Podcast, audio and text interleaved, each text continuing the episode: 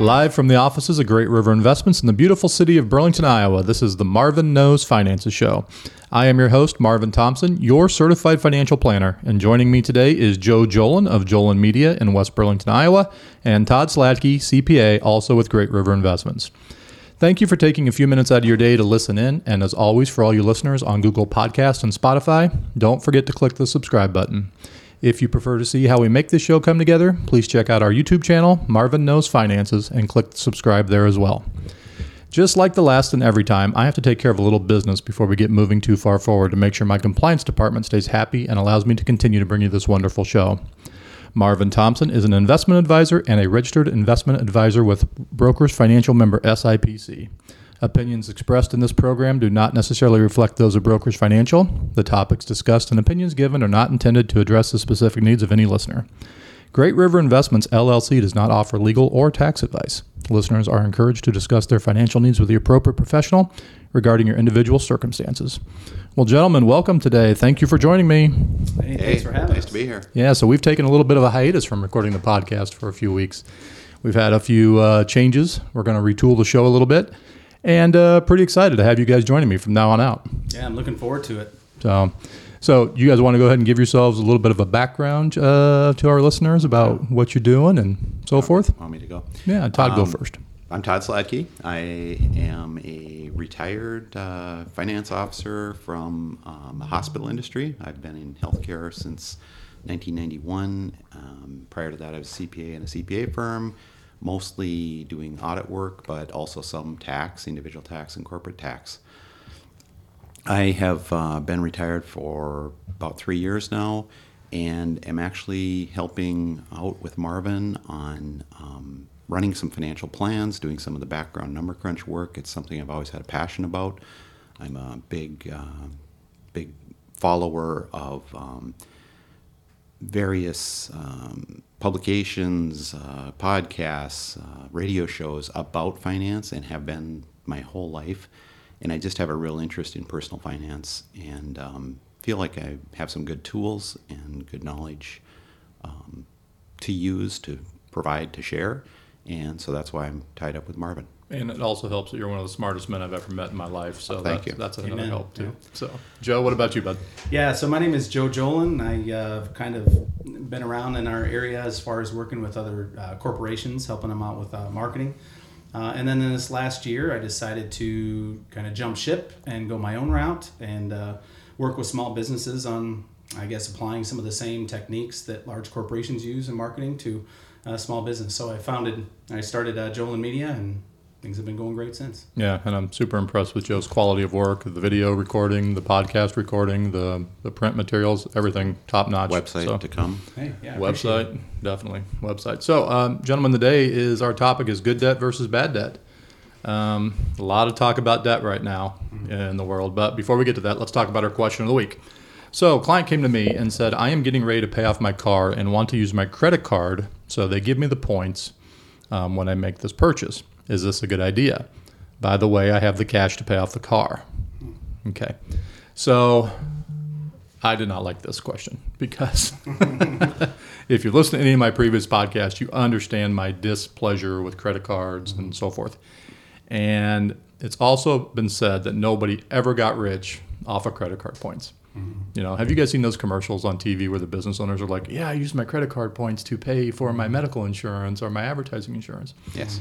You know, if you get one percent back, you have to spend hundreds of thousands of dollars to be able to afford your Yes. insurance and stuff like that. You need like to be that. running a lot of money through You a need to credit be card. running a lot of money through a credit card, and I don't see the benefit of that at all. At all. So, um, so the answer to that question um, that the client received from me was no. Um, we do not think this is a good idea because it's like dancing with the devil almost. Um, why bother using a credit card to pay it off when you have the cash to pay it off? I mean, what do you realistically get? 120 points on a $12,000 payoff or something like that? It's just not. It's just not worth it. So um, what we said was, is you have if you have the cash, just write a check and pay off the car and stop messing around. Um, and keep in mind that when you try to play this game, Murphy's Law generally tends to come up and bite you in the butt because all of a sudden you use the credit card, you owe ten, twelve thousand dollars to pay off the credit card, and then whammo, the furnace goes out, and the cash that you were going to use to pay off the credit card is now being used to pay for the furnace and so forth.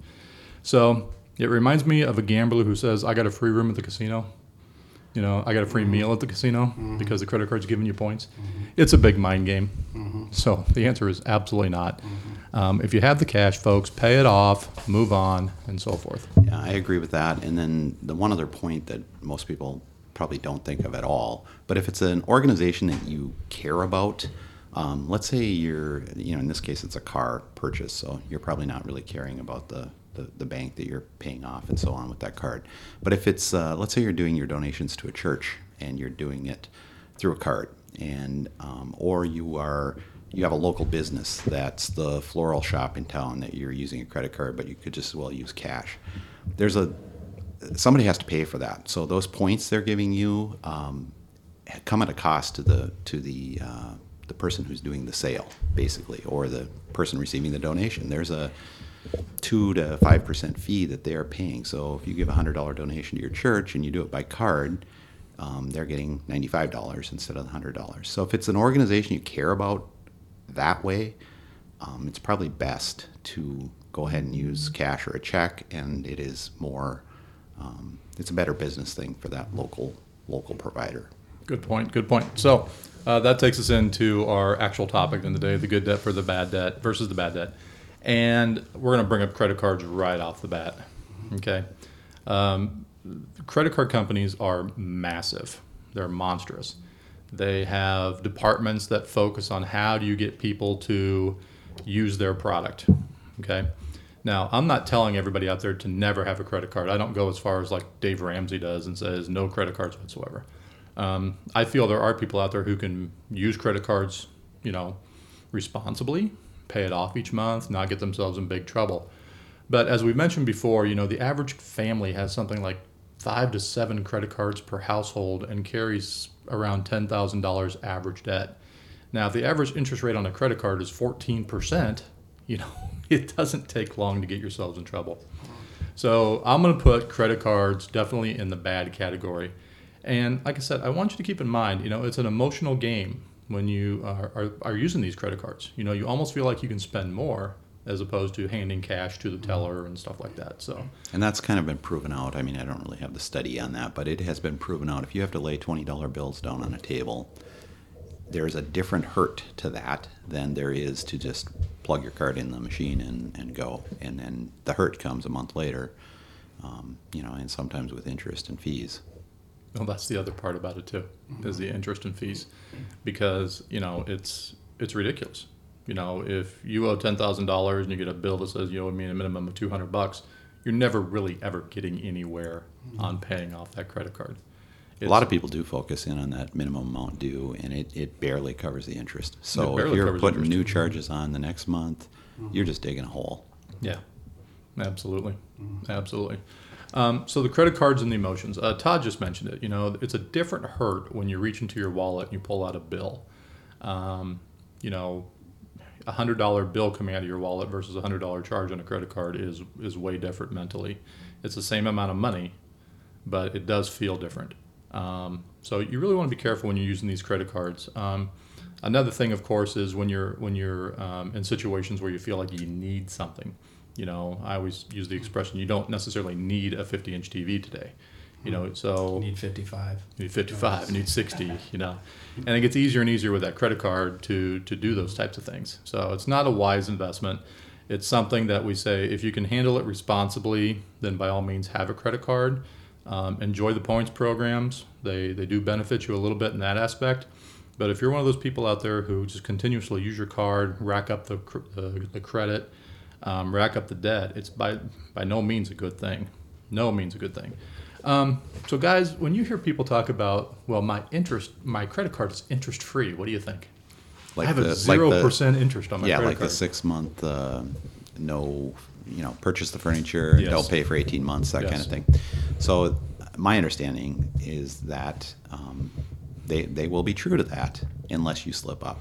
So, if you slip up for one month, they will go back and say, you know, all of that interest that we didn't charge from six months ago through now, you missed a payment. You you you hiccuped, and um, they go after it. So all of a sudden, it all becomes It all um, becomes. it all becomes Yep. interest you you are owing. So Todd, what you're saying is, is that I shouldn't go to my local furniture store and do a zero percent, five year, no payment, no interest type of arrangement when my furniture is probably not even going to last five years. I would not. Yeah, if your dogs and kids are going to ruin it in two years, but you're still paying for it five years from now, Yeah. not a good idea. Might be better to go to the Salvation Army and something like that and look for a good used couch in that That's case. right. Yeah. Do you happen to know what the interest rate on those credit cards are for the furniture stores? I would think in the 24% range. Twenty-four percent. Yep. Twenty-four percent, I think, is the last time I heard our local uh, furniture store was using. And uh, they're a very well-known furniture store too. So people, be careful when you're out out there or when you're doing that kind of stuff. Um, so I have a client right now who is um, trying to get out of credit card debt, and she keeps telling me that she shouldn't pay it off because it is interest-free. It's zero percent interest, you know, and she can make more money on her investments than by paying it off. What do you guys think of that?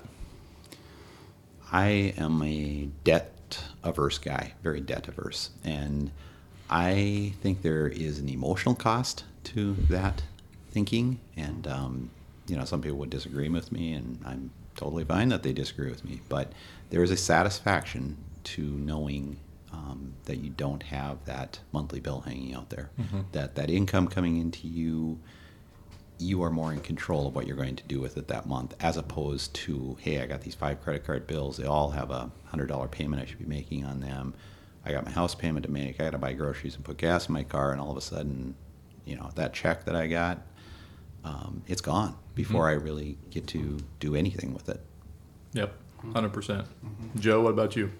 I feel the same way. Yeah, You know, yeah. We just don't believe in carrying debt. That's the bottom line.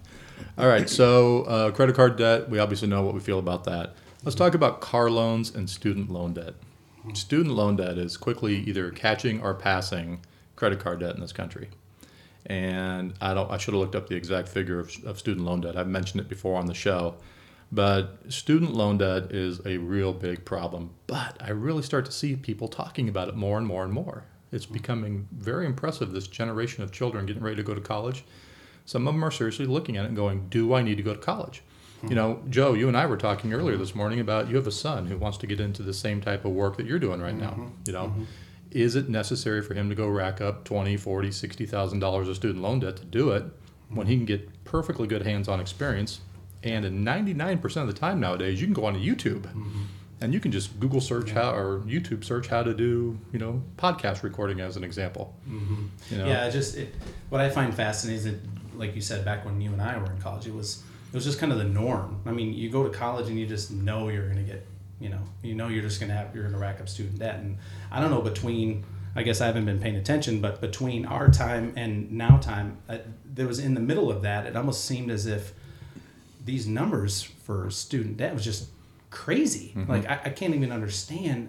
And then not only that, th- th- that's a whole nother topic. Probably looking at you know what they're actually going to school for, um, and if that could ever be repaid, you know, with uh, with that type of salary from that position. But but I think it's just to hit that tipping point, like you said, where people can look and see that they can get all that knowledge somewhere else, or, or or I should say alternative methods. And I'm not necessarily saying that you shouldn't go to college. I'm not saying that by any means. But when people actually see the, the amount of money that it's going to cost, they kind of start second guessing. Yeah, looking at other means. I'd just add, I'm a generation behind you guys, and my generation, or my uh, my my period of time in college, which was early early '80s, basically 19, 1980s, um, a whole century ago, is that it was affordable. I worked part time. I basically was able to. I lived at home, and I went to the college that was in my town, and I was able to do it as I went. And I really don't think that's possible anymore. You you really the just the price of school is so high compared to what you can work part time and earn. Um, it just doesn't match up anymore, and that's probably where part of the the debt problem has has gone. The inflation on um, school costs has just outstripped um, regular inflation, and it just keeps going up. And then you know it's just kind of this you sign your name and you get this $5000 note for this semester and then you do it again next semester and you know sometimes you have your parents signing off on that with you and um, you just have this ball of debt by the time you get out, and then it's like, okay, well, my job doesn't really support this level of debt that I've incurred, and I'm in trouble. And um, you know, a lot of the talk right now is about you know the forgiveness of student debt by the government, and and somehow there's this feeling that that just comes from somewhere magically, and it's it's like there's no free lunch in this equation as well. There's no free lunch, so if that is being forgiven. Um, I don't know how you really reconcile that with all the people that have paid off their student loans over time and will continue to pay their debt off over time, and that money has to come from somewhere. Yeah. So it's uh, you know that's a real catch twenty two, I think. So the Biden administration has actually actually gotten rid of some student loan debt, um, mainly in colleges like the private type of colleges, or how do I want to put that? Uh, I would almost call them fake colleges.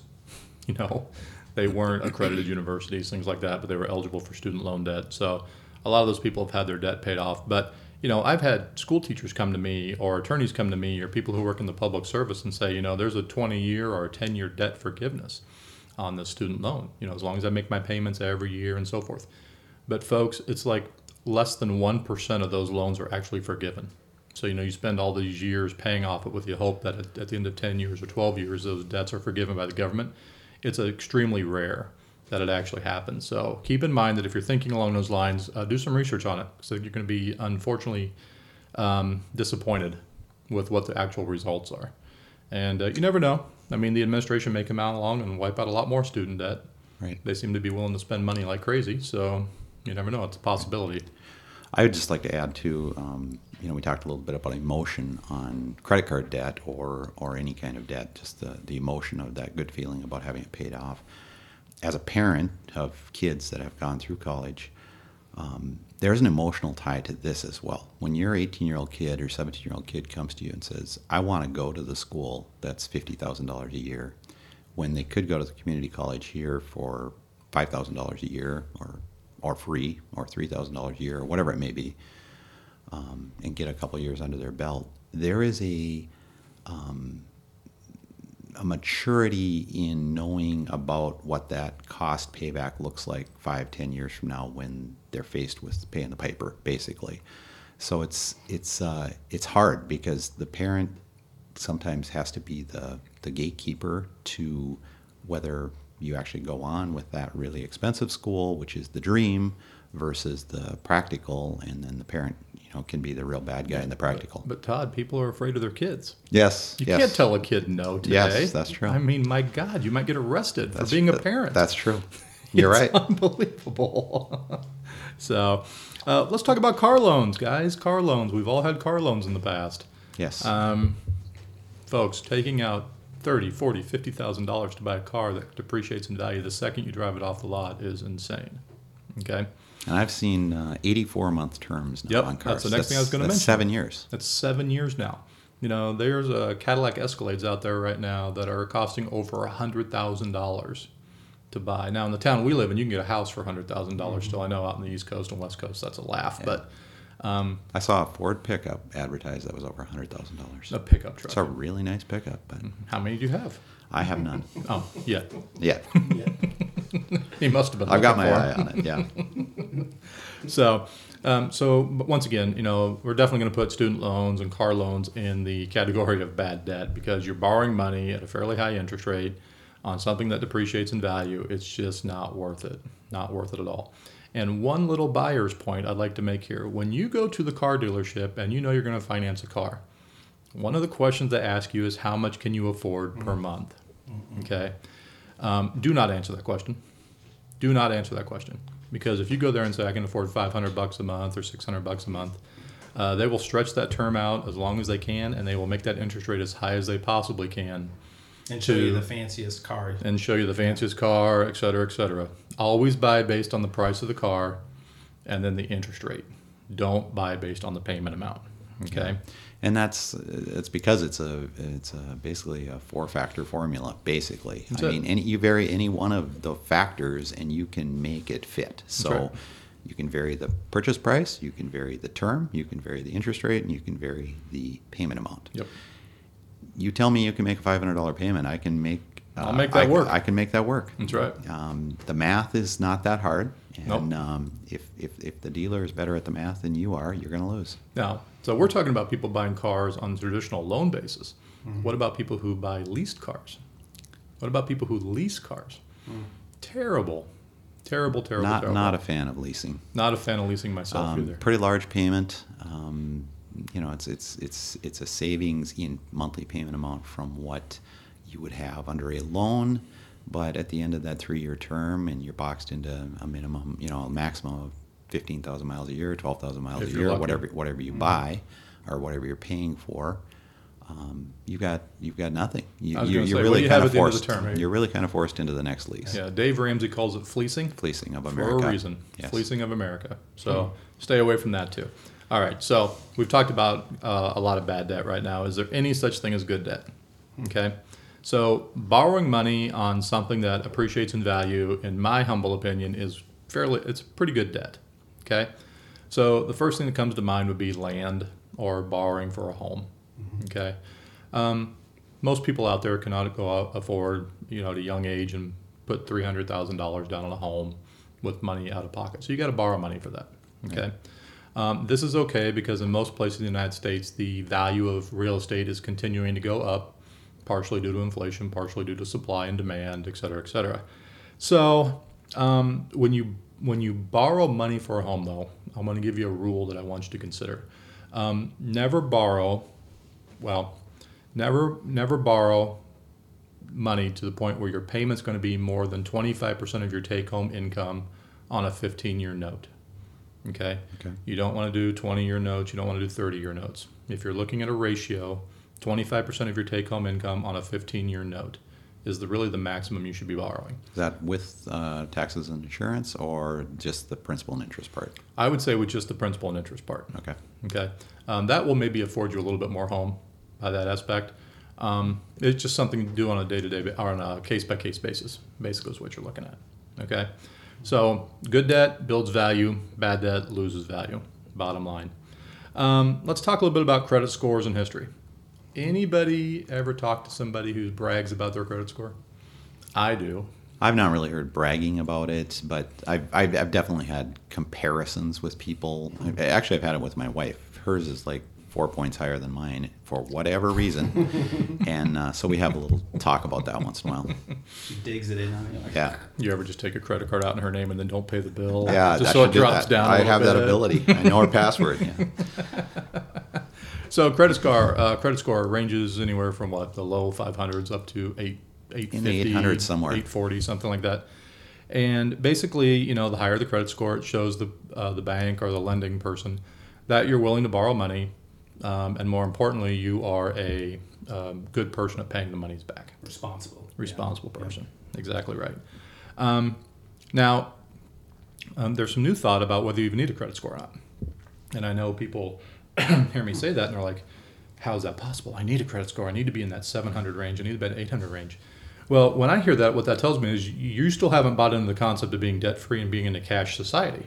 What that's telling me is you're willing at some point in the future to go out and borrow more money. Okay? Because if that credit score is so important to you, that's what you're going to do. Eventually, you're going to finance something else, and you're going to be right back in the same position you were before. So, um, I know it sounds crazy to have a zero credit score, but it doesn't mean that you're a bad credit risk if you have a zero credit score. Um, I think that people are starting to realize that if you have a zero credit score, you're probably even more responsible than the people with the seven and the 800 credit scores because you're not heavily in debt. You're paying on cash. Um, you can go out and get mortgages with a zero credit score. Um, there's something you need to do with banks or mortgage brokers that's called manual underwriting. Now, I'm not familiar with the product or process and how that actually works, but a zero credit score is not a bad thing. It's almost better, in my opinion, than having a super high credit score. Okay, so I'm not familiar. Um, I've heard this a little bit on radio shows and stuff, but but is is there a tie into credit score into insurance rating and so on? Yes. So, um, back in my past life, you know, I sold auto insurance, and I was selling auto insurance around the time where they just started checking credit scores. Okay. And somehow the actuaries and insurance companies have tied credit scores into the possibilities of you getting into a car accident or things like that, having claims. So, um, but once again, they're, they're they've had to adjust too Right. you know Uh, you take somebody with a zero credit score who has a few hundred thousand dollars sitting in the bank, you know, and who knows what they do for a living, but they're probably not a bad risk. Right. Okay. Um, and if you do have a zero credit score and you go talk to your insurance agent, make sure you warn them so they can have a conversation with their underwriters about that. Yes. You know, I've purposely worked to get my credit score down to zero. Yes. That kind of discussion. But that's a very good point. That's a very good point. Okay. How do you get a good credit score or a bad credit bad credit score from a good credit score to a good credit score? Anybody know? Um, borrow money and Yeah, pay it back. that's what I Borrow was- money, that's pay I it back on Go time get a so credit forth. card and pay it on time. Go get a credit card and pay it on time. Um, what do you do, like in my situation, where my daughter uh, actually turns 21 tomorrow and she has a zero credit score right now, but she's really freaked out about the possibility of needing to borrow money at some point in the future and not having a credit score? What are some things you can do? So I told her, you know, one of the things we can do is we can go out and we can put the, her cell phone in her name, under her own, her own um, social security number or things like that, and then she can make the payments each month. That'll immediately give her a good credit score. So you're basically saying tie in or have them go directly to the expenses that they have and just pay those off. That's right. Yeah. Yeah. Not necessarily getting a credit card to make those payments, Yep. just whatever expense things that you have in your name or can put under your name. Yep. Do that. Okay. things like that. Okay. Um, you can put um, children on your own accounts, you know, that shows um, a history of payment and stuff like that, so they benefit from it too. So if you're in a situation where your credit score at one time was good, but maybe due to some unforeseen circumstances has dropped, you know, first of all, stop borrowing money, okay, because that's what got you in trouble in the first place.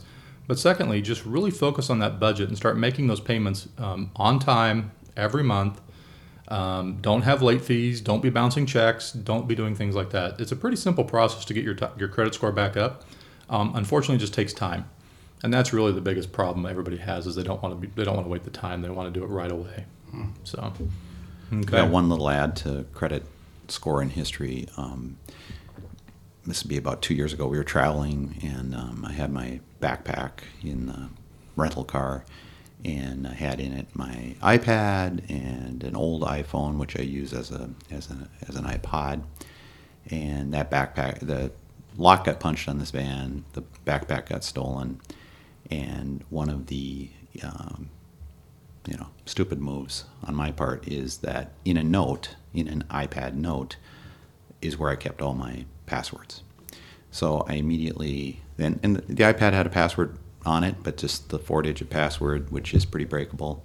So I was pretty freaked out about this, and um, the the thing I've, I I looked into, um, you know, locking down credit with Li- LifeLock or something like that, um, which has an, a monthly fee to it. And um, I ultimately did decide on one of those. It wasn't LifeLock, but what I did do, which ties into credit history and, and score, is I went in and froze my credit um, on all um, with the with the three major um, credit reporting agencies, which is a hassle if you go into a store and you want to take advantage of their 10 or 15% off your purchase today if you open a card with us that's a good thing actually.